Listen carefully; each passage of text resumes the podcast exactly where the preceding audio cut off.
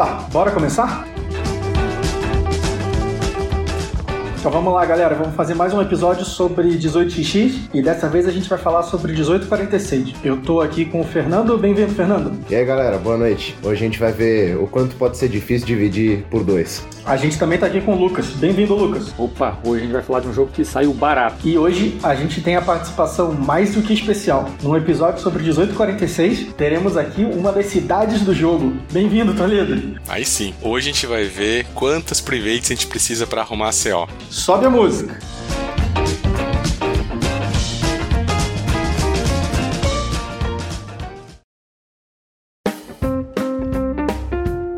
Então vamos para as novidades que a gente tem. Fernando, o que, que você trouxe para a galera? A notícia que eu tô trazendo aqui pra gente essa semana é o pessoal da Grand Trunk Games aí trouxe um post no site deles falando sobre a nomenclatura dos 18xx, de que é muito mais complicado se usar números do que se usar nomes. E como em breve eles vão estar lançando aí o, o 89, ele já anunciou uma mudança aí, se chamava 1889 Shikoku Railways e agora passa a se chamar Shikoku Railways 1889. Uma inversão basicamente aí, mas, mas pela proposta da, da Grand Trunk Games seria de, de que todos os jogos tivessem um, um título principal e, em texto, não, não um número. Embora muitos dos 18x já tenham um subtítulo, pelo menos. Vai ser, eles, ele vai inverter e aí eles vai no texto ele discorre sobre o assunto, sobre como palavras, o nosso cérebro é mais organizado com palavras e nomes do que com números.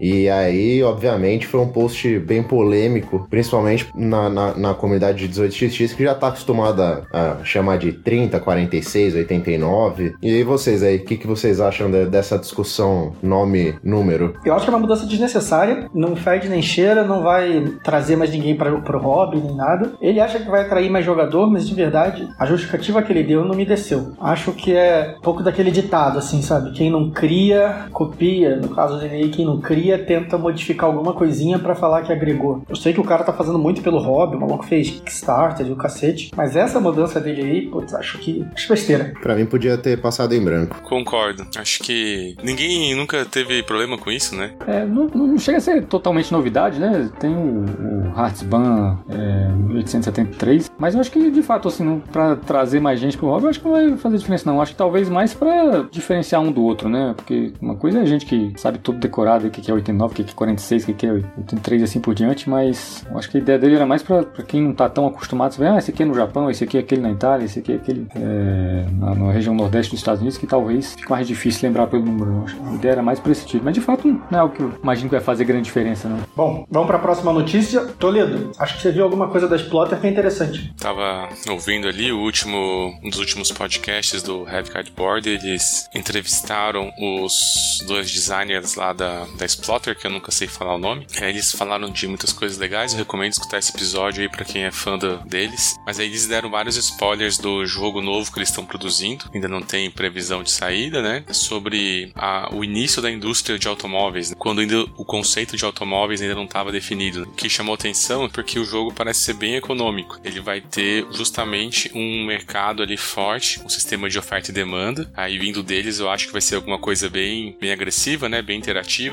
E aí vai ser isso, vai ser sistema de oferta e demanda e você vai operar a tua fábrica ali, que vai ser um, segundo eles, um, um puzzle espacial ali para fazer tudo funcionar de maneira eficiente. E é isso, né? Então acho que pra todo mundo que é fã de Splotter, os caras sempre fazem jogos bem interativos e esse, pelo visto, vai ter uma pegada econômica. Então é bom pra ficar, a gente ficar de olho. Vai, segundo eles, saem em alguma Essen. Eles só não disseram qual ano, mas tá bem mais, tá bem mais próximo de completar do que, do que já esteve. Vai ser legal aí da, da gente acompanhar. Eu ouvi esse podcast também eles estavam comentando lá que acho que dos últimos seis jogos que eles lançaram, os seis estouraram assim. Então tem selo de qualidade. Os caras gostam disso, os caras assim, trabalham bem com isso. Vai ser bom, tenho certeza que vai ser bom. Lucas. Legal aí que acabou de sair também, né, naquele canal Dice Tower, né? É, eles, eles, têm vários reviewers, né? E a Ambi, ela faz umas coisas interessantes, tanto de uns vídeos até de paródia, assim, de, de músicas e tudo, mas ela fala bastante de 18xx, né? E o mais recente dela é sobre o 1882, um jogo que saiu pela All Board Games, que é bem interessante, que ele parte das regras do 1830, mas acrescenta um monte de pequenas variações que tornam ele bem diferentão, assim. Então é um jogo que vale a pena conhecer. Dá para jogar online lá no, no 18x.games. E esse vídeo dá tá bem bacana, dá pra ver a ideia geral do que, que tem de diferente nesse jogo. Meu atual 18x favorito no 18x Games. Eu gosto, eu gosto bem desse 82, viu? Ele é o 30, bem apertado, mais rápido, tem uma chance grande de terminar em falência. Porra, só vi vantagem. O, ele é bem apertado de tile, é,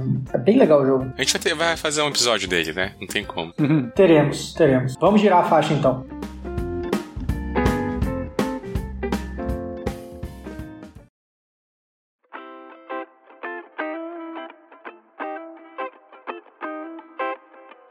Vamos para aquela sessão de recadinho que todo podcast tem. Esse podcast é sobre 18xx, então sempre fica a dica para acessarem 18xx.com.br. O site está começando ainda, mas volta e meia tem um texto novo lá, principalmente para iniciante, que é o foco inicial do site. A ideia é o site amadurecer junto com, com o público que está lendo. É, além disso, eu quero mandar um abraço pro. Peraí que eu vou ler para não errar. Eu não sou poliglota. Mandar um abraço pro Saigono Kitsune. Ele é nosso ouvinte fiel. Todo podcast todo episódio que a gente solta, ele comenta lá na Ludopédia e até ajudou a gente porque tava com problema no, no áudio, blá blá blá, e o cara a gente parece gente fina. Então fica um abraço para ele aí.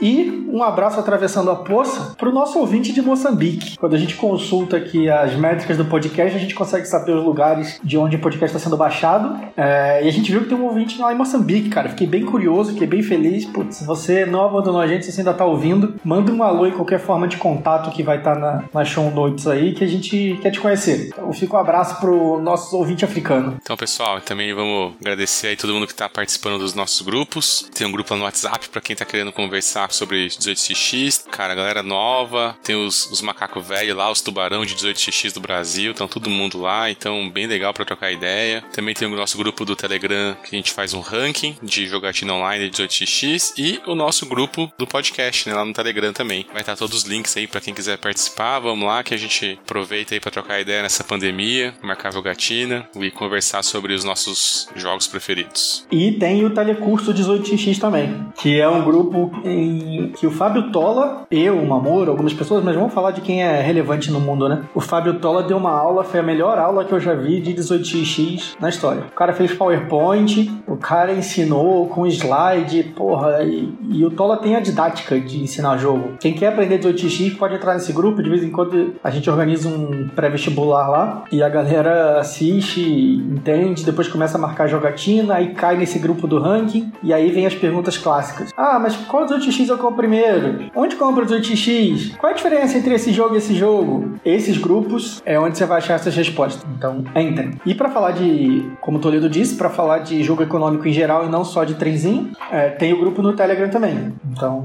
sejam nossos amigos. Vai lá, Fernando. Uma coisa que vai surgir no, no grupo também vai ser gente perguntando qual é o melhor 18xx. O que vai sempre acabar gerando uma discussão interna entre os amiguinhos e coleguinhas. Porque. Ah. Vamos. Aqui a gente tem quatro opiniões diferentes de qual é o melhor 18xx. Imagina num grupo com 70 pessoas. E quem quer saber, ouve o nosso episódio piloto, se não ouviu ainda, porque lá tem no top 5 de cada um qual o 18x favorito dessa pessoa. Galera, vamos pedir, a gente tá pedindo também aqui para vocês interagirem com a gente, é, tanto no Twitter aí quanto no Instagram. A gente tem um e-mail também, as três redes sociais aí são ações no mercado, sem nenhum acento e nenhum cedilha, então acoins no mercado. O e-mail é arroba gmail. Então entre em contato com a gente, manda uma mensagem, é, entra no grupo. A gente vai ficar super feliz de, de interagir com cada um de vocês. É, e tem nosso canal na Ludopédia também, porque agora a gente é chique. Tem o nosso canal lá, joga mercado de ações na busca da Ludopédia, que você acha os podcasts, acha o canal, e é onde você vai também receber atualização do que a gente está fazendo. Teremos novidades em breve. Segundo o Toledo, a gente tem que gravar nossa primeira live, o nosso primeiro vídeo introdutório, alguma coisa assim. A gente pode gravar uma partida jogando. Isso os caras fazem direto, é só a gente marcar uma hora aqui e jogar. Vamos pra sessão O que tem visto mesa? A resposta dos quatro é nada, porque a gente tá em pandemia, então vamos pra sessão O que, que o seu monitor tá te exibindo. O que, que vocês estão jogando aí, rapaziada? Eu tenho jogado bastante o Fresh Fish, voltei a jogar essa semana. Aliás, eu acho que eu, se bobear, é um dos jogos que eu mais joguei, se não o que eu mais joguei esse ano. É, e obviamente só joguei ele online, né? Tô atrás de uma cópia dele aí. Mas é um jogo muito interessante do Freeze, né? O mesmo cara do Power Grid, aliás, que foi assunto né, do, do último episódio. Esse foi o primeiro jogo dele, eu acho, ou se não, se não um dos primeiros. E é um jogo de um pouco de logística, né? E ao mesmo tempo você tem dinheiro, tem leilão, não diria que ele é exatamente econômico, mas é, eu acho que para quem gosta de jogo econômico ele agrada bastante, assim. É muito de se fazer maldade num mapa, né? O jogo todo acontece num tabuleiro só, não tem essa coisa de cada um com seu tabuleirozinho, não. Então ele envolve a parte do dinheiro, né? Que você compra é, estabelecimentos em que você tem que entregar coisas e tem a parte no mapa que você tem que fazer rotas, né? Para entregar essas coisas. Então você tem tanto que gastar pouco e fazer com que as rotas sejam os mais curtas possíveis, o que obviamente vai ser difícil com todo mundo querendo fazer a mesma coisa. Mas é um jogo muito interessante, curtinho de regra, mas é muito inteligente. Gosto demais. Você ganha quem tem mais dinheiro, Lucas? As duas coisas, né? Porque você soma isso. É, o score final é a quantidade de dinheiro que você tem e você subtrai o quanto que você gastou para entregar cada coisa, né? Então, se você imaginar que cada quarteirão que você anda custa um real, né? Então, na prática, é mais dinheiro ganho. é, Fernando, o que, que você jogou? Essa semana a única coisa que tem aparecido no meu monitor aí é o 18RHL, 18 Rhineland. Esse jogo aí, vou falar que, que roubou meu coração, cara. Jogaço, chegou com tudo. Pra mim é, é o ponto perfeito entre os pontos positivos do, do 30 e os pontos positivos do 46. O, o, a, o mercado dele tem, tem mais shenanigans, né? Como o Cláudio gosta de, de usar aí. Por Cláudio, entenda toda a comunidade internacional de 18x. Mas ao mesmo tempo é muito mais operacional do, do que o 30. Tem, tem um rio ali cortando o mapa de cima a baixo, onde você só pode atravessar em certos pontos. Tem tilezinho especial para ferrar o amiguinho. É um jogão. Com certeza é, é outro que, que, que vai vir num episódio mais pra frente só dele. Se você tá interessado, se o jogo te interessou, fique esperto aí que quem sabe esse episódio não vem mais cedo do que tarde. O Lucas tá nessa partida também? Lógico. Fui eu que convenci aí. eu tô na segunda, inclusive. E ainda tô numa, numa, terceira com os gringos aí. E esse daí é no tal do board 18 que vocês estavam falando, né? Exatamente. O Toledo já tá com ódio do jogo.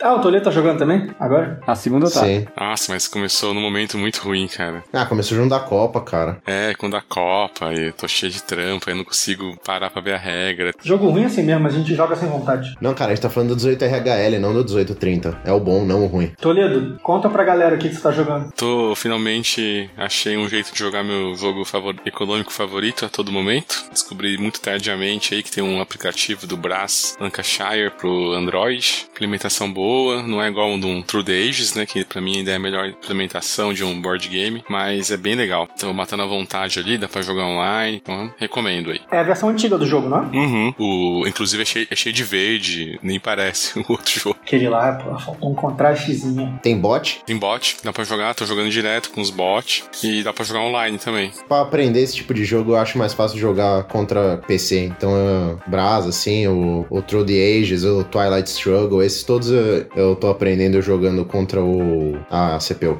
É, não vale a pena. Pra matar à vontade, né, cara? E vou fechar falando que eu joguei o 18 Max. Eu joguei tanto na tela quanto na mesa. É, vou só comentar de forma genérica sobre o jogo. É mais um filhote do 30. É um jogo que tem um mecanismo que força o train rush. E ele tem uma nacional lá no meio. Tem umas empresas privadas. É um mapa apertado porque tudo é pago no mapa. Então é o México, é cheio de montanha. Então você tem que pagar para construir nas montanhas. É mó bizarro. Mas é um jogo curto também. Esse, quando eu jogava antes da pandemia, era o jogo de sexta de noite, normalmente. Porque a gente conseguia terminar em 3 horas e meia, 4 horas no máximo. Estourando 4 horas. Então dava para jogar tranquilo ali durante a semana. Provavelmente vai ter um episódio dele também. Porque a gente promete pra caramba. E já cumprindo uma das promessas que a gente fez, vamos finalmente falar do 1846. Caraca, eu tô muito orgulhoso com essa rima.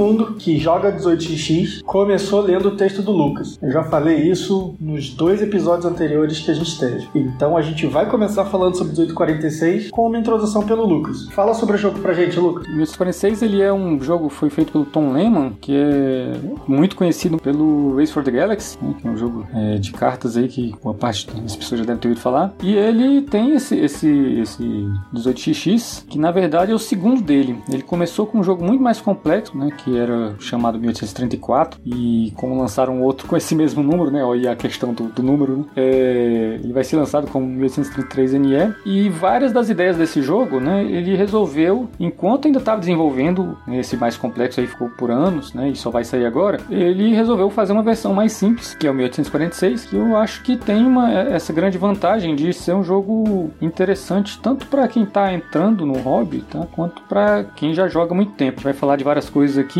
mas é um jogo então que se passa ali no, no, no na região nordeste dos Estados Unidos, é, só que na, na, na, no caminho para o meio oeste, né? Então é até o subtítulo do jogo, né? The Race for the Midwest, em que é, você vai formar essas conexões então entre a costa leste dos Estados Unidos e as regiões né, de, de Chicago e, e o meio oeste. E tem como principais características o fato de que tem várias coisinhas nele que facilitam a vida para quem é novato e para quem tem medo de entrar no hobby. A gente vai comentar umas delas é, ao longo do episódio. Por ser do Tom Lehman, ele é um cara que ele é muito preocupado assim, em, deixar tudo muito bem planejado. É um jogo que, mesmo quem não gosta, é, fala que ele se propõe, o que ele se propõe a fazer, ele faz muito bem. E é um jogo que tem uma coisa interessante também, que ele tem uma duração mais curta do que o usual, né? Isso varia muito de, de, né, de grupo para grupo, né? Mas, de forma de comparação, geralmente quem leva umas 6 horas para jogar um 1830 leva bem menos que isso, umas, umas 4 ou menos, para jogar um 1846, né? Eu, eu, eu, brinco que eu já vivi os dois é, extremos disso. Eu já tive uma partida com o Eric Brosius, que é um cara que já jogou esse jogo 300 vezes, que durou 2 horas, e já tive uma lá no Rio que durou 10. Mas o comum mesmo, assim, até para quem não tem tanto costume né, com o jogo, depois de um certo tempo você aplica também umas, umas formas de acelerar, você joga ali umas 3 horas e meia, 4 horas. A meta é jogar o 46 em 46 minutos, né? Segundo o próprio Eric Brosius. E ele e o Joe Huber lá recentemente conseguiram fazer isso. Tom Lehman, né, ele antes de lançar esse, esse jogo, ele lançou um jogo que já era uma coisa super diferentona, né, que é o 2038, que é um 18x espacial, né. Ele usa a, os conceitos básicos aí do 18x, mas é, é uma ideia completamente diferente, né. Então você tem um mapa que não tem as rotas do mesmo jeito que a gente está acostumado a ver nos 18x. Na verdade, você tem, é, você faz mineração em, em, em asteroides, né. Mas a, as ideias estão lá. É um jogo também complexo, né, um jogo longo e e é um jogo que teve uma tiragem até relativamente alta, mas esgotou e já está muito tempo fora. Já o, o 1846, ele foi lançado né, em 2006, se não me engano. Logo que, assim que ele saiu, né, ele foi é, é, é, lançado por aquele esquema que a gente comentou no episódio né, de introdução dos 2x, que eram aquelas empresas que faziam o jogo por demanda, né? É um tiozinho lá que tem na sua garagem, né, uma, um equipamento para fazer na mão, né? Então, pela Deep Thought Games, né, que era a principal empresa disse que até não estão dando conta há muitos anos, e aí passaram a, a fazer pela All Aboard Games e a Golden Spike Games, mas é, foi um jogo que ele, ele, uma vez que, assim que ele foi lançado, já teve muita gente elogiando pelo fato de é, é, ser mais a, a, fácil, né, mais a, acessível, né, a quem é fora do hobby, é, houve toda uma discussão que, de repente, isso aí era uma coisa que empresas maiores podiam investir, né, o Eric Bruce, né, que a gente comentou, um cara que teve um papel importante nisso, e acabou saindo pela GMT, né, é uma empresa muito grande aí, principalmente de, de, de, jogos de guerra, mas faz outras coisas também. E eles lançaram esse jogo então em 2016 e eu acho que foi o que revolucionou assim a, o mercado desse tipo de jogo, tornou ele uma coisa fora do nicho, do nicho, do nicho do que, que costumava ser, né? Porque foi um sucesso estrondoso, assim, o jogo esgotou, já vai sair uma nova edição e, rapidinho, né? Naquele sistema de P500 dele já foi garantido que vai sair. Foi uma coisa que chamou tanta atenção, né? O jogo rapidamente ele foi para os top 1000 lá do BGG, né? Que abriu né? Então, tanto a própria GMT passou a lançar vários jogos de 2x depois dele, né? Já teve aí o, o 1862, tá para sair o 48 que é na Austrália, né? E esse, e esse que o próprio Tom Lehman passou anos desenvolvendo, como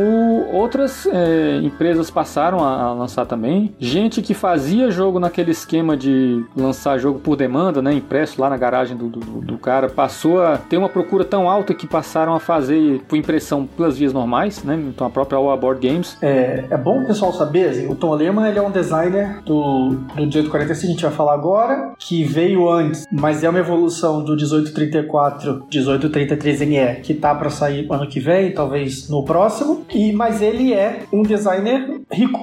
Então, 18x para ele é hobby, sacou? Ele até deu uma entrevista também falando isso. Ele é o designer do Race for the Galaxy, que é um jogo, porra, que vende milhares e milhares de cópias por ano. E ele é meio que co-designer, eu não sei exatamente como é que é, mas eu sei que ele ganha dinheiro com Pandemic. O Tony é o designer da primeira expansão do Pandemic, a On The Brink. É uma que vem com umas, umas uns discos de Petri para você guardar os cubinhos da doença e tudo mais. E se não me engano, acho que de mais alguma outra expansão ele também, também é um, do, um dos designers. E obviamente Pandemic também é um dos jogos aí que, que traz uma boa grana e deve vender milhares de, de cópias todos os anos, talvez até centenas de milhares aí. E ano passado ele lançou aquele Res Arcana que também já é, tá entre os top 200 lá do BGG. Então vocês estão ligados que 18x não é objetivo de vida para ele. Mas ainda assim, é, eu trouxe essa informação porque acho que é meio que prova de, do currículo do cara. O cara ele faz jogos fodas que vendem pra cacete. Então quando ele resolve meter a mão no 18x, ele vai sair do feijão com arroz. Porra, o Lucas já falou brevemente do 2038 aí, que é um jogo de mineração de asteroide que já não tem nada a ver com trem, né? E o 1846 tem a ver com trem, mas ele consegue ser bastante diferente dos 18xx mais tradicionais que seguem a raiz do 1830. E a primeira diferença vem na primeira coisa que você faz no jogo, que é o draft. E sobre o draft, quem vai falar um pouco pra gente é o Toledo. Então, e o draft entra nessa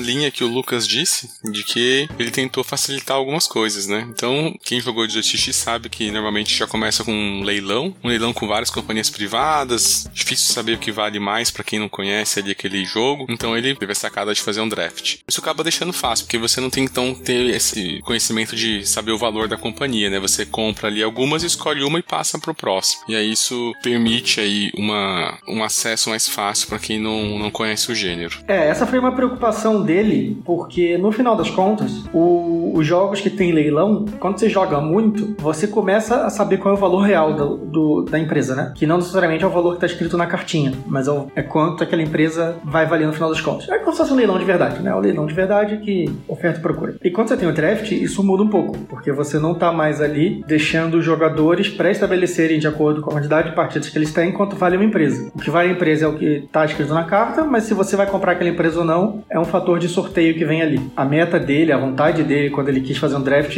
foi essa. Uma coisa bem bacana também que ele trouxe para talvez facilitar para quem veio dos euros, transformou essas companhias privadas, né, de não ser apenas um, um jeito de ser revendida, né, que a gente falou no outro episódio lá, o Claudio falou bem disso, que o principal poder delas era ser revendida. Nesse jogo nem tanto, né? Primeiro porque elas já não podem ser vendidas pelo dobro, e ele pensou bem em, na habilidade de cada uma, né? Então ela lembra, nesse jogo sim, lembra muito mais aquele lance de poderes variados que a gente vê em vários jogos. Cada companhia privada tem de fato uma habilidade muito bacana que você já começa a pensar em combos com, com alguma companhia, combos entre essas companhias privadas. Isso já muda bastante a dinâmica e ao mesmo tempo facilita bastante para quem tá vindo de outros gêneros, né? Nem só euro, né? Euro como a Mary Trash, essa questão de é, poderes variados é bem presente, né, no mundo dos, dos board games. Então é bem legal para quem tá jogando pela primeira vez também. Todas elas são interessantes, né, na maioria. Não todas, né? A gente vai ver que a gente tem umas preferidas. Qual que é a companhia privada preferida de vocês? Bom, eu por muito tempo costumava jogar quase sempre pegando a Michigan Southern, né, que é uma coisa legal desse jogo que ele tem duas empresas privadas, né, que funcionam como é,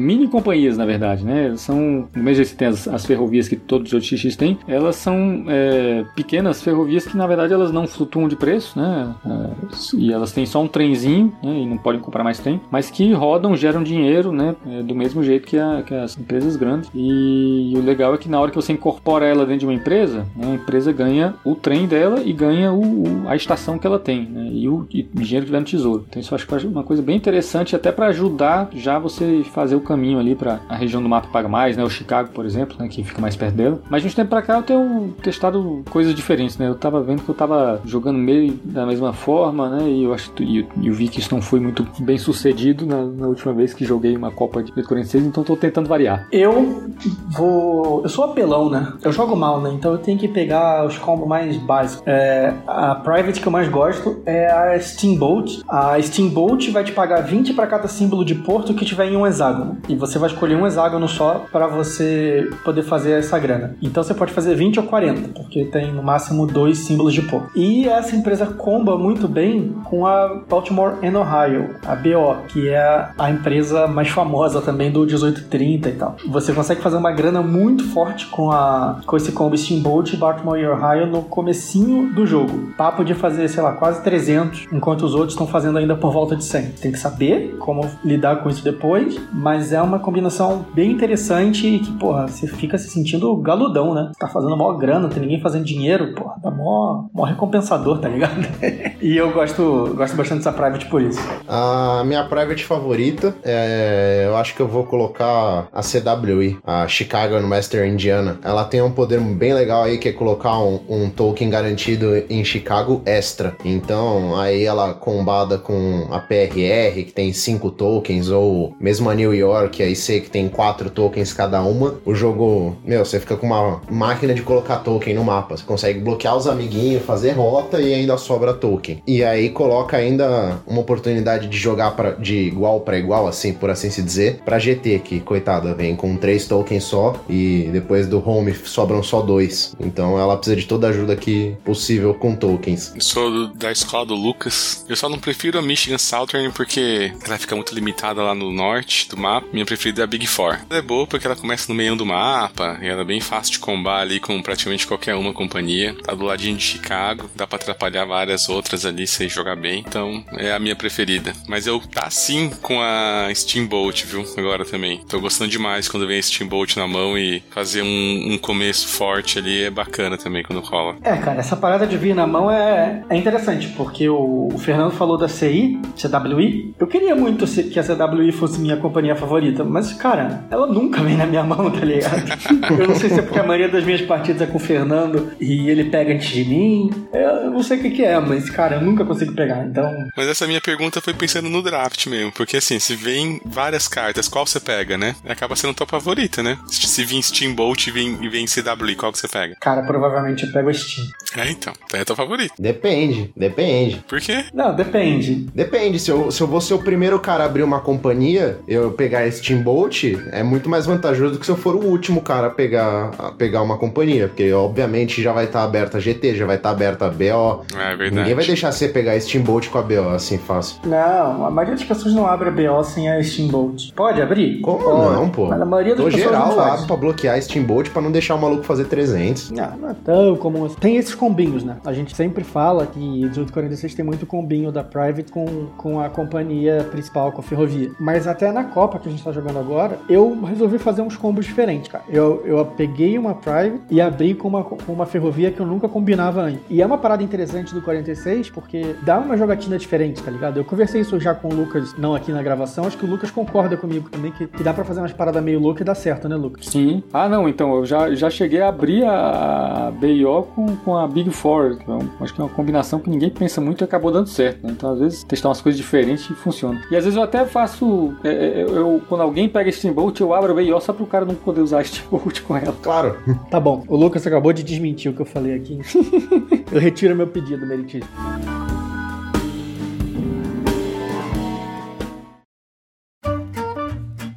Mas aí, galera, então o jogo começa, vou, vou tentar sempre resumir depois que a gente fizer o debate. O jogo começa, vem uma sequência de cartas na tua mão, você vai escolher algumas ali, é, é fechado, ninguém vai saber a carta que você vai escolhendo. Depois todo mundo revela as cartas que escolheu, que são as companhias privadas ou as independentes, e aí todo mundo paga por elas. O 1846 sempre o jogador começa com 400 dinheiros, ele vai pagar pelas empresas e o dinheiro que sobrar é o dinheiro que ele tem pro primeiro stock round, que é quando ele vai abrir as empresas. No podcast introdutório de 18x, a gente explicou que tem dois tipos de, de abertura de empresa. Ou você abre a empresa via capitalização total, que é, é, o valor de cada ação é 100, a empresa quando abrir vai receber mil e tem um valor, um número mínimo de ação para vender. Ou funciona da forma incremental, que é como funciona aqui no 46. E é o Fernando quem vai explicar pra gente isso. Tá com a palavra, Fernando? No 1846, quando você abre a empresa, é, na realidade ela tem, dá float, né? Ela abre assim que você compra o certificado de presidência, que equivale a 20% da empresa. E conforme você vai comprando as ações da, da empresa, esse valor vai entrando em caixa. E aí você pode revender para o mercado. E as ações que estão no, no IPO da empresa são as ações que vão pagar para ela. Então é meio interessante você manter esse equilíbrio, às vezes, entre ações que estão com você, ações que estão com a empresa, para a empresa ter uma capitalização ali também para, das ações que estão pagando para ela. É uma, é uma métrica bem interessante você, você pegar esse equilíbrio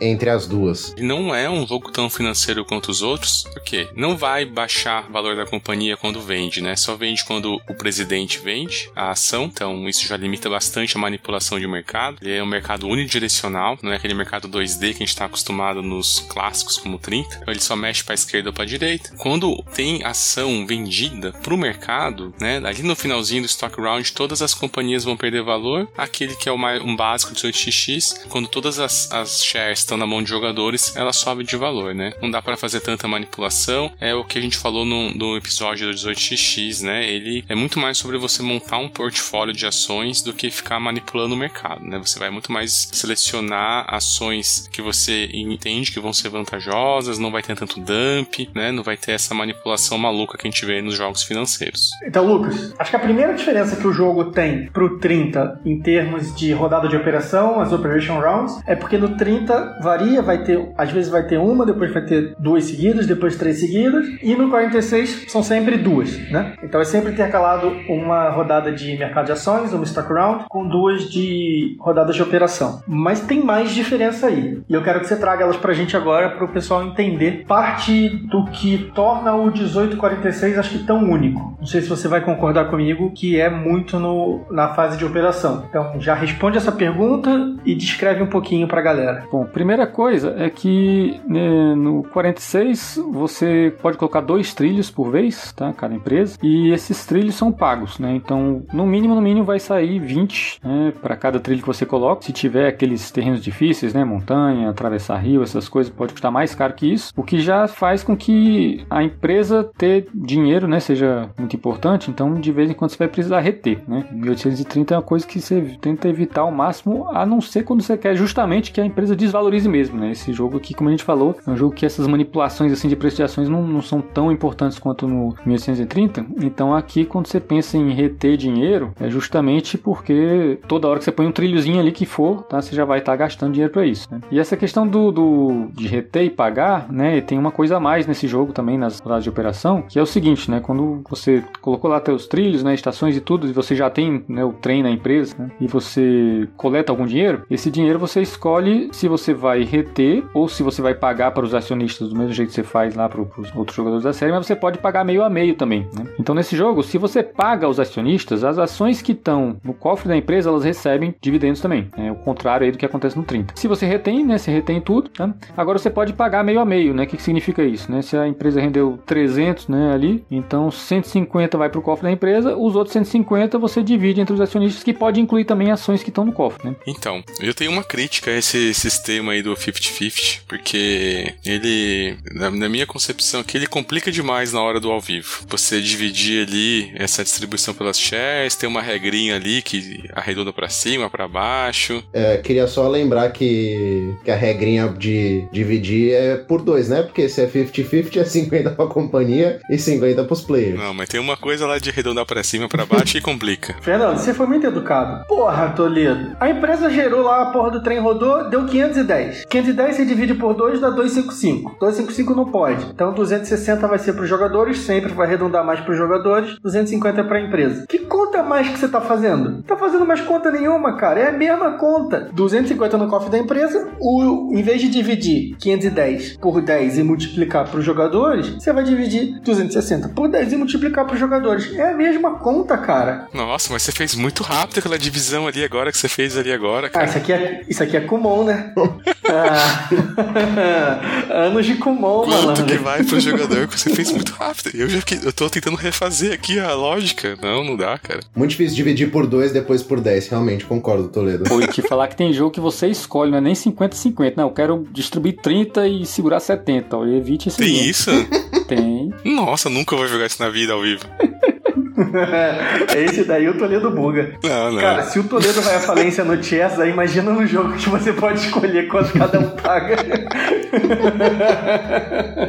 Toledo fazendo com calculadora científica, planilha de Excel, um abaco do lado, assim, pra poder passar os negocinhos. É, e aliás, falando em aplicativo, é, existem aplicativos para fazer conta de 18x. Vamos deixar os dois que eu conheço aqui na show notes. Não garanto que eles são que eles fazem conta melhor que um ser humano. Eles não são o AlphaGo do 18x, mas quem quiser usar, tá aí a, a possibilidade. Então, vamos deixar aí para quem quiser. Inclusive, tem aplicativo que calcula a rota do 1846, tá? Para quem quer que o computador jogue por você, tem essa chance aí. E aí, o que vai definir se a empresa vai valorizar, desvalorizar, é, uma vez que você paga, retém tudo, é quanto que de fato foi distribuído entre os acionistas. E essa é uma coisa, diferença grande também, que é outra característica aí que tem a ver com essa questão do jogo ser mais, tem a ver com a operação, né, do que com a manipulação de mercado. Porque é, é, o quanto que ela vai valorizar ou não vai depender desse valor pago. Então, se você não distribui nada ou se você não chega nem a 50% do valor da ação, a empresa cai uma posição ali no mercado de ações, né? Ela pode cair, ela pode ficar no mesmo lugar, ela pode subir uma posição, ela pode subir duas posições. E se além disso você tiver saído da região inicial do mercado onde as empresas abrem e pagar mais do que o triplo, né, do que é, é o valor atual da ação, ela pula três posições no mercado. Então, pode dar uns saltos enormes ali, que é o que faz com que a gente diga, né, que esse jogo ele é, é a, a, as rodadas de operação acabam sendo mais importantes que a de manipulação de mercado, né? Porque você acaba tendo muito mais valorização por conta disso e por conta de dividendo que você está distribuindo, tá? Do que pela própria forma que você é, só nas rodadas, né, de, de nas stock rounds, né, nas rodadas de compra e venda, você faz alguma coisa para manipular esses preços. Então, é, a rodada de operação vai ser isso, né? Como comentou, vai ter duas, né? Então, sempre a gente tem uma de, de, de compra e venda de ações, duas de operação. O 46 também tem, tem um, um ponto interessante que são ele tem dois tipos de trens diferentes, né? Ele tem o, os trens mais comuns, o 2T, o 4T, 5T, que são os trens que visitam aquele número de cidades. E tem também o trem que a gente chama de X barra YT, que são trens que visitam, visitam alguns números de cidades, mas só conta o revenue de algumas. Então, há um exemplo, ele tem o 3 barra 5, que ele pode passar por cinco cidades, vai contar dos três que são o maior número de, de revenue, né? Então, te dá uma possibilidade, às vezes, de conseguir um, uma rota maior, uma rota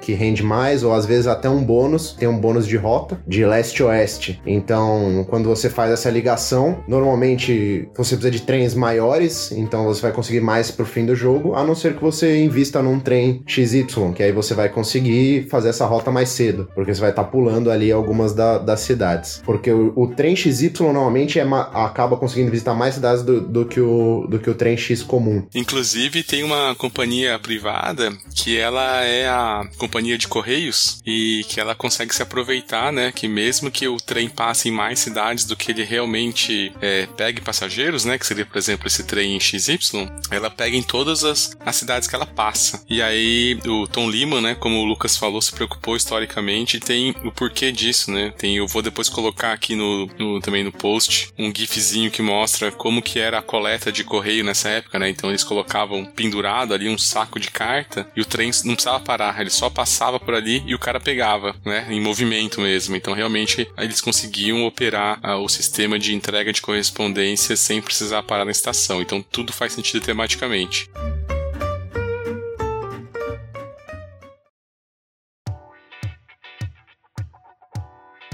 Então, acho que essa explicação que o Fernando e o Toledo acabaram de dar encaixa bastante com uma parada que o Lucas falou lá no começo. O, o Tom Lima ele tem uma preocupação histórica nesse jogo e ele conseguiu reproduzir isso na regra. É, é talento do game designer, não, não tem como chamar de outro jeito. Porque o nome do jogo é 1846 A Corrida para o Meio Oeste. E o jogo, as empresas do jogo, se você olhar o mapa, você vai ver que elas começam do lado direito, começam no leste e realmente todas elas estão avançando para o lado esquerdo. E ele foi encaixando alguns eventos ali. Evento é uma palavra horrível, porque parece coisa de euro. Ele foi encaixando algumas características, algumas regras no jogo que refletem o que acontecia, uma representação do que aconteceu de verdade. Tem uma companhia independente chamada Big Four. Essa companhia independente, normalmente, ela é comprada por alguma empresa, por alguma ferrovia. Na vida real, isso aconteceu. A New York Central, que é a empresa preta do 1846, comprou a Big Four. Então, putz, tem aqui já um, um aspecto e tal. Chicago Chicago,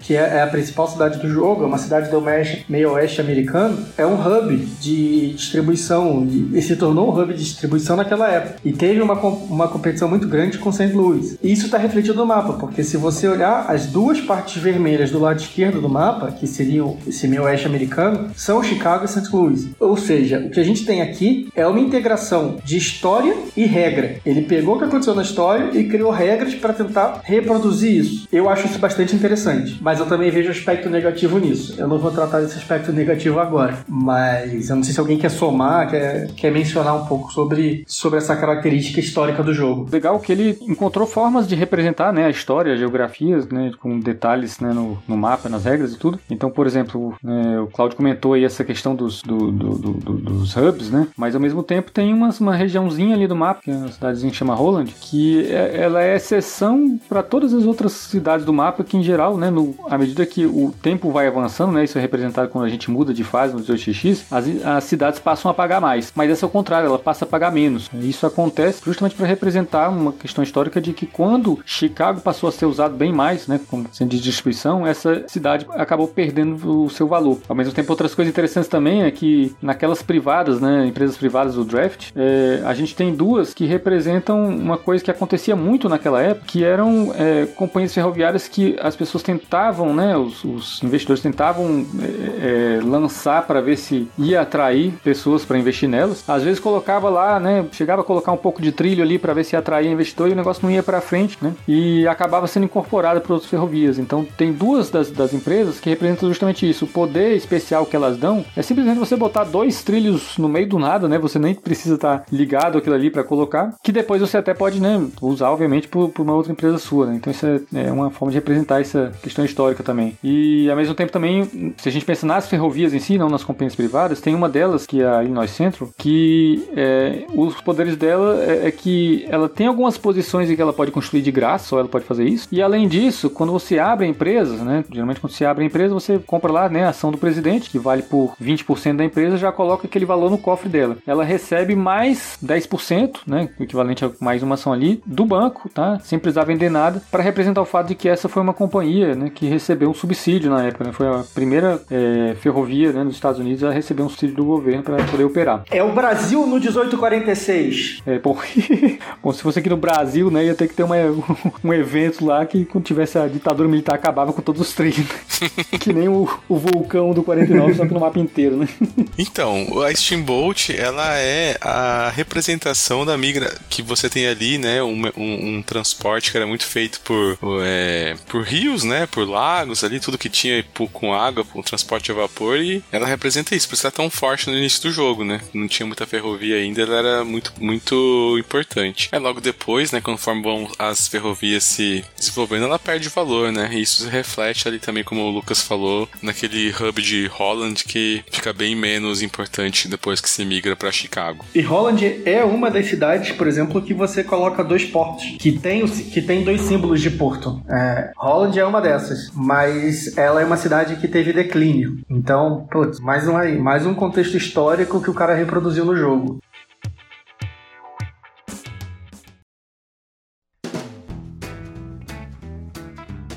Cara, o último aspecto interessante que eu vejo no, no mapa são muitas empresas muito perto umas das outras. É a primeira coisa. E você coloca dois tiles de uma vez. E o jogo normalmente vai ter pelo menos cinco empresas tentando chegar em Chicago. Só que Chicago só tem quatro entradas. E essas quatro entradas podem ser bloqueadas, uma ou duas dessas entradas podem ser bloqueadas. Então, no final das contas, o que acontece, às vezes bem no começo do jogo, às vezes no finalzinho do jogo, é uma sequência de bloco, cara. Então, o mapa desse jogo ele é muito solto em algum momento, mas é muito apertado em outro outro, porque é, é saber a hora que você vai dar o checkmate ali. E isso é muito foda no jogo, assim, é muito interessante. Em outros jogos, a briga é no mercado de ações, a gente já falou disso. Nesse aqui, você não vai ficar dampando ação, blá blá blá. Então a tua briga vai ser no mapa. Você também vai poder brigar na, no trem, acelerar, mas nem acho que isso é tão agressivo, porque é, o mecanismo de trens é, é um pouco diferente, a gente vai abordar isso já já, mas o mapa não. O mapa você não tem o que fazer. Tem, tem algumas cidades que são muito chaves no jogo. É, a partir do momento que você bloqueia aquilo ali, alguém vai ter que dar uma volta absurda, às vezes não vai conseguir dar volta porque vai tomar outro bloqueio e aí não vai fazer aquela rota leste-oeste que a gente tinha falado. A rota leste-oeste te dá um bônus que aumenta o valor que você recebe pelo menos uns 60, podendo aumentar até nos 90, o que é muito dinheiro. Então, se você tomar um bloqueio que te impeça de fazer isso, cara, tua companhia provavelmente vai ganhar menos, bem menos dinheiro do que as outras.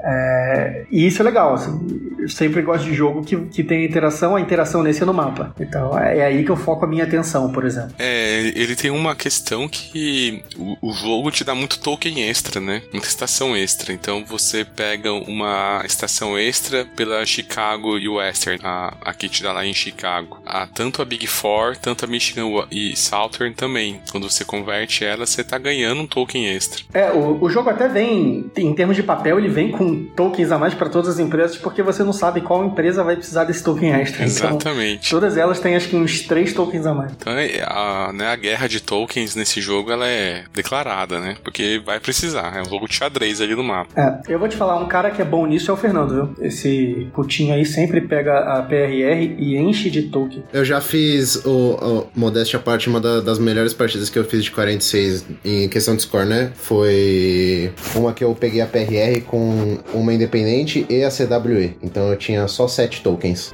pra colocar no mapa. Então ficou, ficou uma, basicamente um mapa vermelho. Entre as outras modificações que o Tom Lehman fez para dar uma apaziguada aí na, na crueldade do jogo, se a gente pode dizer, é que os, os trens eles não enferrujam imediatamente. Então isso é uma. É, eles primeiro ficam obsoletos, ou seja, eles vão ficar no jogo, eles vão ficar é, virados, né? Quem joga Magic sabe, né? Você vai virar a carta. E, e eles podem rodar uma última vez antes de enferrujar. Parece besteira, mas comparando com o 18xx mais tradicional, né, que o trem enferruja automaticamente, é a chance daquele trem, por exemplo, né, da companhia fazer uma última rota, reter a grana e dar um prejuízo menor, né, pro dono da companhia. Então essa é outra modificação que dá uma boa facilitada e o train rush fica um pouco menos cruel nesse, nesse sentido. Com esse soft, soft rust, né, que você tem uma rodada a mais aí de leniência do, do teu trem, você é muito difícil você não rodar um trem em alguma OR. Então dificilmente você vai cair porque não rodou. Que no 30, em, outro, em outros jogos assim, é, é, dessa regra do Rust direta, é mais comum de acontecer. Você perde ali todos os seus trens porque a galera deu uma ruchada ali e no 46 isso dificilmente seu 2 vai enferrujar porque só some no 7. Então, só se todos os trens, um milagre de Deus acontecer ali. Eu nunca vi acontecer em nenhuma. É, milagre de Deus, você chame jogar contra o campeão mundial de 18x. Eu tive uma partida contra. É, uma partida online com o Bruce Bird.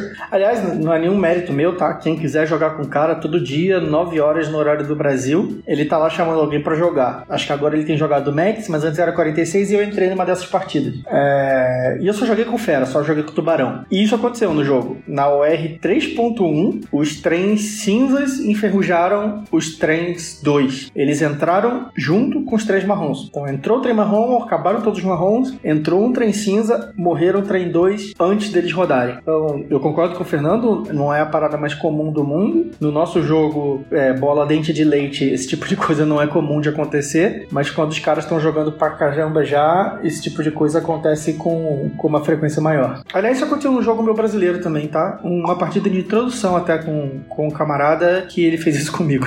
que dá a ensinar os outros. Vida pune, amigo. Pô, a segunda partida que eu joguei com você, eu ganhei de você do 46, então você é um ótimo professor, Cláudio.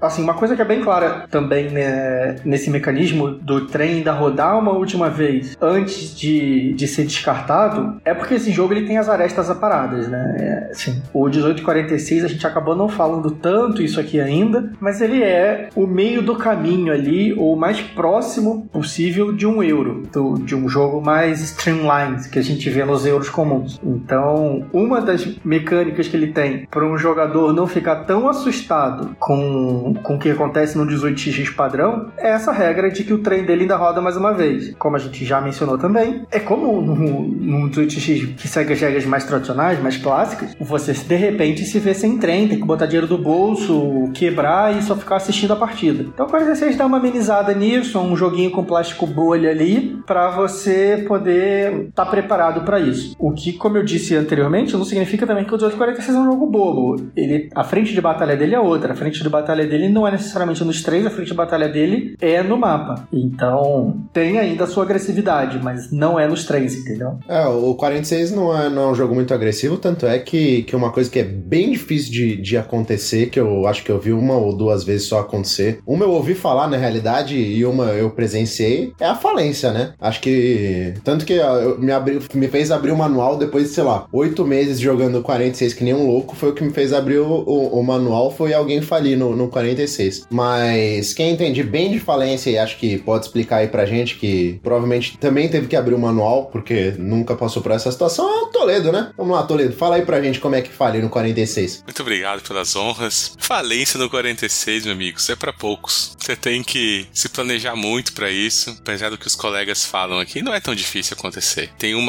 uma expressão que eu não vou roubar do meu, do meu amigo host aqui, que ele vai falar daqui a pouco. Se você se precipitar, né, ele não é um jogo para quando tá com a mentalidade do 30, dos, desse, dessa escola de abrir várias empresas na sequência, né? Esse aqui, se você abre uma segunda empresa muito rápido, as chances aumentam consideravelmente. É uma característica também que o Tom Lehman deixou ali que, aí eu já não sei se é para facilitar ou não, a falência não decreta o fim de jogo, né? Essa é uma, uma diferença que nós temos. Então tem toda uma sequência de regras, é por isso que meu colega aqui, Fernando, falou, porque você tem que todo abrir o manual para ver toda a sequência de eventos para a falência de um jogador, porque o jogo não acaba, né? Então precisa falir o jogador, ver o que acontece com as companhias. Tem casos que a companhia fica rodando sozinha, sem presidente. É um caos, né? Foi feito para não acontecer mesmo, mas quando acontece, tem todo um sistema de regras ali para guiar. Claramente foi a, a última parte do design do 46 foi a falência. O cara terminou o jogo e falou assim: puta, mas eu não queria muito que se alguém falisse acabasse, sabe? mas eu vou precisar fazer alguma coisa se quando alguém falir. Mas eu vou até aproveitar aqui para contar um caso que para mim não era estranho. Eu falei, né, no, no, no episódio do TX, a gente aprendeu a jogar é, sozinho e a gente jogou por muito tempo com regras erradas, né? Tanto de colocação de tiles, que um dia eu vou contar disso, mas eu vou contar da outra regra que foi do Super Rush, né? E que era, a gente jogou por muito tempo achando que o Train Rush era quando a gente comprava o último trem de uma cor, né? De um, de um tipo. Então, por exemplo, a gente comprou o último trem ali 354, já estourava um Train Rush. E todos os Train 2 é, estoura, é, enferrujavam, ficava obsoleto e enferrujavam. Parece besteira, mas isso deixa o jogo muito mais acelerado. Então, nas nossas partidas era muito frequente ter falência, né? Então eu até que sei essa regra de core, na verdade, apesar de.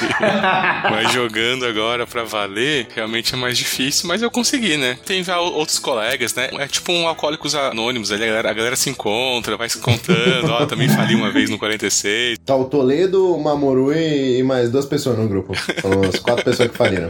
Qual é da parada? O, você não pode jogar o 46 com a mentalidade do 30. Ah, eu já falei isso algumas vezes no, no episódio. E uma das coisas que você faz bastante no 30 é abrir a segunda empresa. Porque no 30 a tua segunda empresa salva a primeira. Mas isso não precisa acontecer no 46 pelas diferenças de regras. No 46 a empresa recebe dinheiro a todo turno, etc. Porém, o Train Rush no 46 ele pode acontecer de forma mais abrupta também do que no 30. Então quando você tem duas empresas, você pode realmente ter que tirar dinheiro do bolso para salvar duas. E o 46 não te perdoa nessa hora. É por isso que eu pego um, um termo emprestado do mercado de ações e eu digo que abrir a segunda empresa no 1846 é o cemitério de malandro. E nesse cemitério tem a lápide do nosso Toledo. O cara tá se achando bonitão, rendendo, vou abrir a segunda companhia. Vou aqui. E aí o cara não. Fez merda. Fez merda. O cara não tem como segurar as duas. Também se precisar se capitalizar, o cara não tem como vender. Eu queria que vocês notassem a tristeza na, na voz do Toledo nesse momento.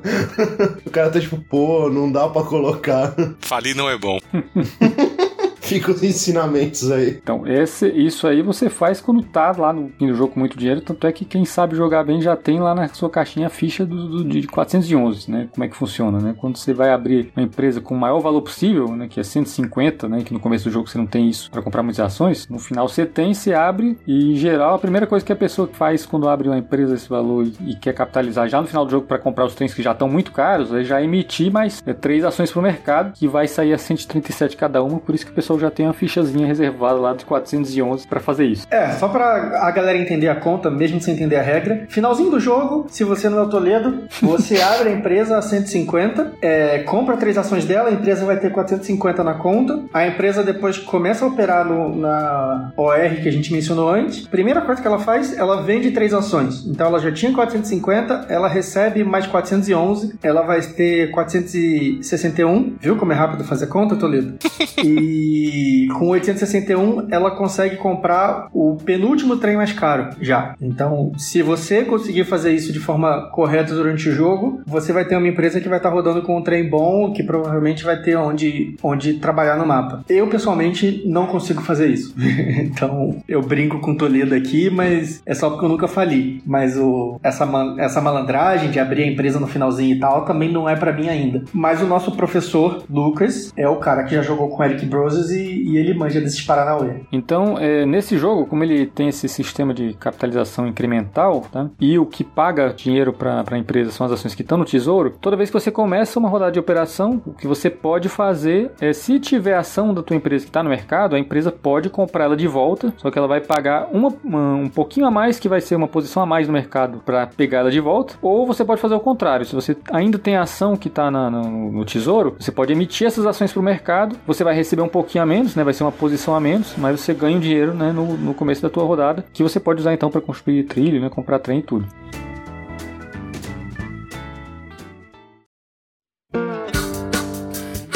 Bom, galera, esse foi o nosso primeiro podcast sobre um 18x específico. O plano geral a gente tinha dado no nosso episódio anterior sobre o 18x. Esse aqui a gente trabalha, tentou trabalhar mais as especificidades do 1846. Espero que vocês tenham gostado, que vocês tenham se interessado. Se vocês quiserem, dá para jogar o 1846 online. Tem o site 18xx.games, onde tem o 1846. E como a gente tinha mencionado lá no comecinho do podcast, é, é de verdade, galera. A gente tem um grupo chamado Telecurso 18x. O link vai vai estar tá nas show notes aqui. O grupo é aberto, pode entrar lá, o pessoal é super receptivo. Quando der, a gente vai encaixar uma mesa, vai ensinar a regra para quem tiver interessado, desse 18x ou do outro, e todo mundo é super bem-vindo. É, é uma comunidade que não tem troll, não tem ninguém nocivo, então sejam bem-vindos os interessados. É, isso é para jogar no, no site que dá para jogar tanto assíncrono quanto ao vivo, né, em tempo real. Mas não é a experiência de jogar na mesa. Tem quem goste de jogar jogar via Tabletop Simulator, porque tá no nome. Ele é realmente a emulação do que acontece quando você tá com seus amigos em volta de uma mesa, só que vai estar tá todo mundo na frente do seu próprio notebook. E aí, cara, é, tem um amigo do Toledo que ele faz umas paradas. Eu não entendo como é que funciona essas porra. Toledo, o que, que teu amigo faz? Camarada, o grande José Roberto aí, J.R. Langer, ele tá até aí jogando a Copa também com a gente. E ele, cara, se empenhou em fazer um, um mod, né? Que, que é o que a gente coloca lá no Tabletop Tabletop Simulator, que é como você carrega os jogos, né? Pra quem é das antigas, é como se fossem os cartuchos de videogame, né? Você encaixa lá e pronto, começa a jogar. E ele pegou um, uns jogos ali que, que tinha e aprimorou e fez um mod, ele é bem perfeccionista, cara, fez um mod muito funcional, com calculadora, com, com tudo assim que ele pôde automatizar. É bem elogiado esse, esse mod dele, eu vou deixar aqui também o link. Tem no Board 18 também, que foi a primeira vez que eu joguei contigo, Cláudio. Não, a gente começou a jogar lá. Quando eu cheguei aqui, era tudo era mato. Tudo mato. Não tinha 18xx.games para jogar, não. Você pegava, tinha uma planilha do Google Docs, você criava um grupo no WhatsApp e avisava. Você, arroba fulano de tal, você, arroba fulano de tal, você. Era uma merda, porque eu odeio usar o Excel, mano. Com certeza eu roubei. Ou eu perdi ou eu ganhei porque eu digitei coisa errada. Outra coisa legal, ainda mais em tempos de dólar ah, perto de 6 reais, é que existem é, variantes que a gente pode comprar que são é, print and play, né, de 18xx, que usam os componentes né, de jogos que você já tem, né? Então tem vários, inclusive muitos jogos foram lançados dessa forma, né? Jogos que você tem uma cópia do 1830 e só coloca que tem a mais. E tem pro 1846 também, né? Então saíram dois jogos aí recentemente, que é o Los Angeles e o Grand Junction, que uma vez que você tenha uma cópia do 1846, né? Você reaproveita todas as peças dele, vai ter que só que imprimir um mapa diferente, né? Em um outro componentezinho diferente, por um preço que sai muito mais barato porque não vai envolver frete, né? Você compra um, acho que sai 20 dólares, se não me engano, cada um. E você pode então jogar esses jogos que são bem diferentes, né? Assim, são uns mapas super condensados, assim. Eu, eu acho que o Fernando já, já jogou, né? Mas com a vantagem, né, de usar o mesmo, a mesma caixa, o mesmo jogo para outras coisas, né? Isso é uma coisa até bem comum né, no mundo aí dos 18x. O 18LA eu cheguei a jogar, e, e, embora o outro ainda não tenha jogado. E é isso que você falou, é, o jogo tem praticamente todos os tiles são cidades, são pouquíssimos os tiles ali que, que não tem uma cidade. E as, as companhias têm poucos tokens. É, é, é um jogo legal, apertado. Muda pra caramba do, do 46. E se você não quiser jogar online no 18x.games, não quiser jogar no board 18 mandando planilha por e-mail e não quiser jogar no módulo fodão do amigo do Toledo, o grande Zé Roberto, você pode comprar o jogo. Só que o jogo agora não tá em estoque. A GMT mandou um e-mail recentemente, falou que a previsão é que no, em seis meses, ou seja, no primeiro semestre do ano que vem, o jogo vai estar tá na loja já. Então quem quiser, fica monitorando aí, provavelmente consegue comprar o seu 1846 já com as expansões novas que vão corrigir a CO, que é uma empresa que não funciona direito, vai poder comprar a sua versão física na sua loja de preferência, na sua loja amiga, na sua loja do coração. Então vamos fechar o podcast e cada um de nós fala o que está em alta e o que está em baixa no 1846 para você. E se tiver uma consideração final, já emenda agora. Lucas, tenha honra. O que está em alta para você e o que está em baixa? Então, em alta para mim é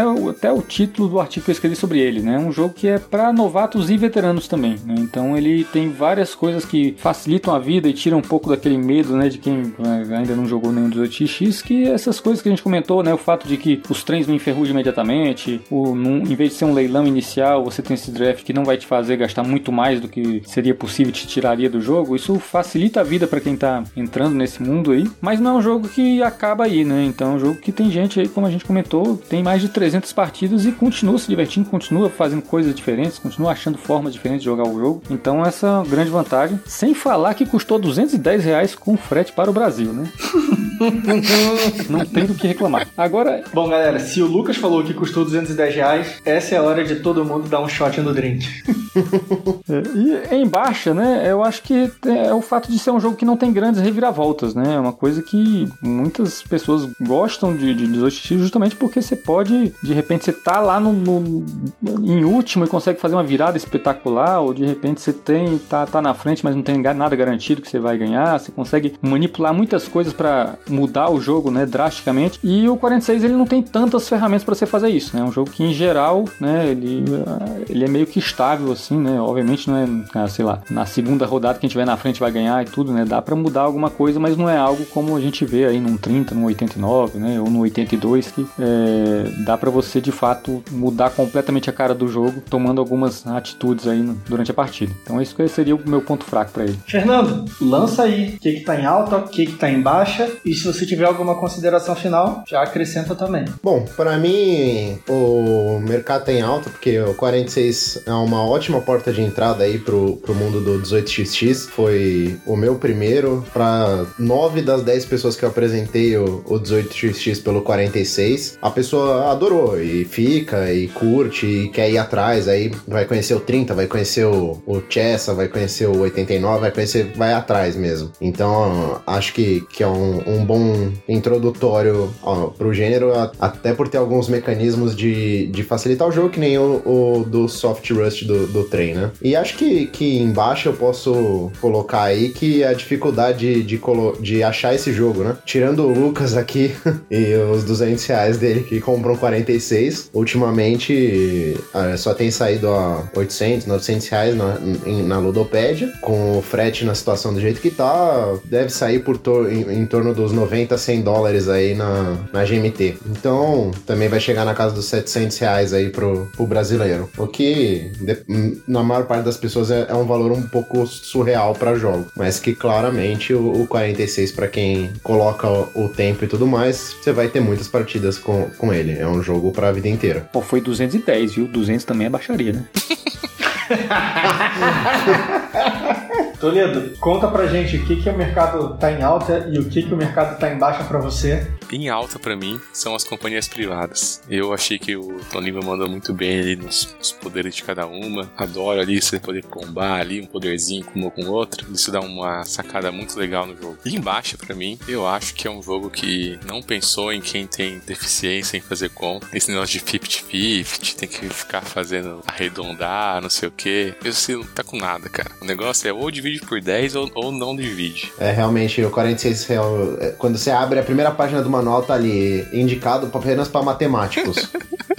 formados em física, engenheiro. É, é, é, a primeira coisa no manual do 46. Bom, galera, vou encerrar aqui com a minha alta e a minha baixa no mercado. Cara, o mercado tem alta porque o 1846 ele é um jogo acessível. Você vai conseguir comprar o 1846 na sua loja favorita, como eu até falei agora há pouquinho aqui. Você vai comprar na Ministry Market, você vai comprar na própria loja da GMT se você quiser. Vai ter na Amazon americana. Se você quiser comprar, você vai conseguir. É o preço padrão do 18X, não é barato, mas o Fernando falou falou agora há pouco também, nas considerações dele, é, é, é um jogo que se paga. Duas idas ao cinema é um 18xx. Então, vamos lá. Quem gostar de 18x vai poder comprar o 1846 em alguma loja, vai economizar no frete e é o jogo mais fácil, eu acho, dos 18x pra você poder comprar. Agora, o que tá embaixo para mim é que eu acho que o 1846 ele se esgota. Ah, você joga o 1846, dá uma enjoada porque ele acaba sendo muito repetitivo. Você até volta para ele depois, vai jogar de novo, vai se divertir, mas ele vai dar uma esgotada também. Isso é um problema, fato. Mas se for o teu primeiro 18x, você nem vai perceber isso tão rápido, vai demorar. Você só vai perceber isso quando você tiver uma, uma comparação com outros títulos. Mas para quem já teve a chance de jogar outros títulos, o que é o meu caso, você acaba percebendo algumas deficiências no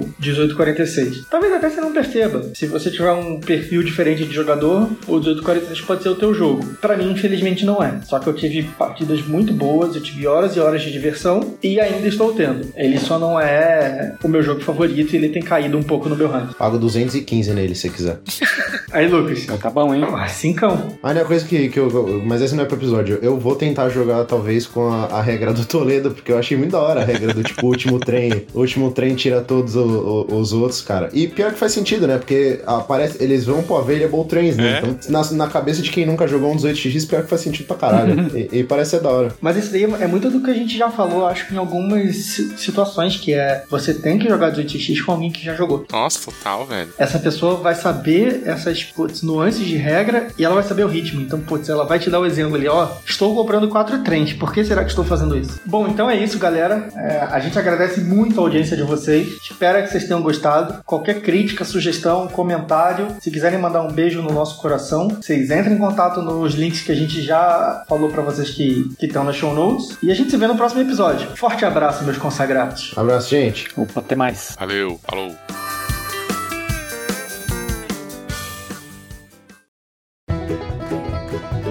E aí, galera, boa noite. Faz a porra da piada, Fernando. Eu era pra falar do, do Fernando, mano. Calma, calma. Tá vendo quando eu falo que você é burro? Olha o meme do Rogério Senni lá pra você. É, hoje a gente vai ver quantas privadas precisa para arrumar a CO. Uma privada parece vaso sanitário essa porra principal poder das privadas? É, o principal poder da privada é você jogar sua merda para fora de casa.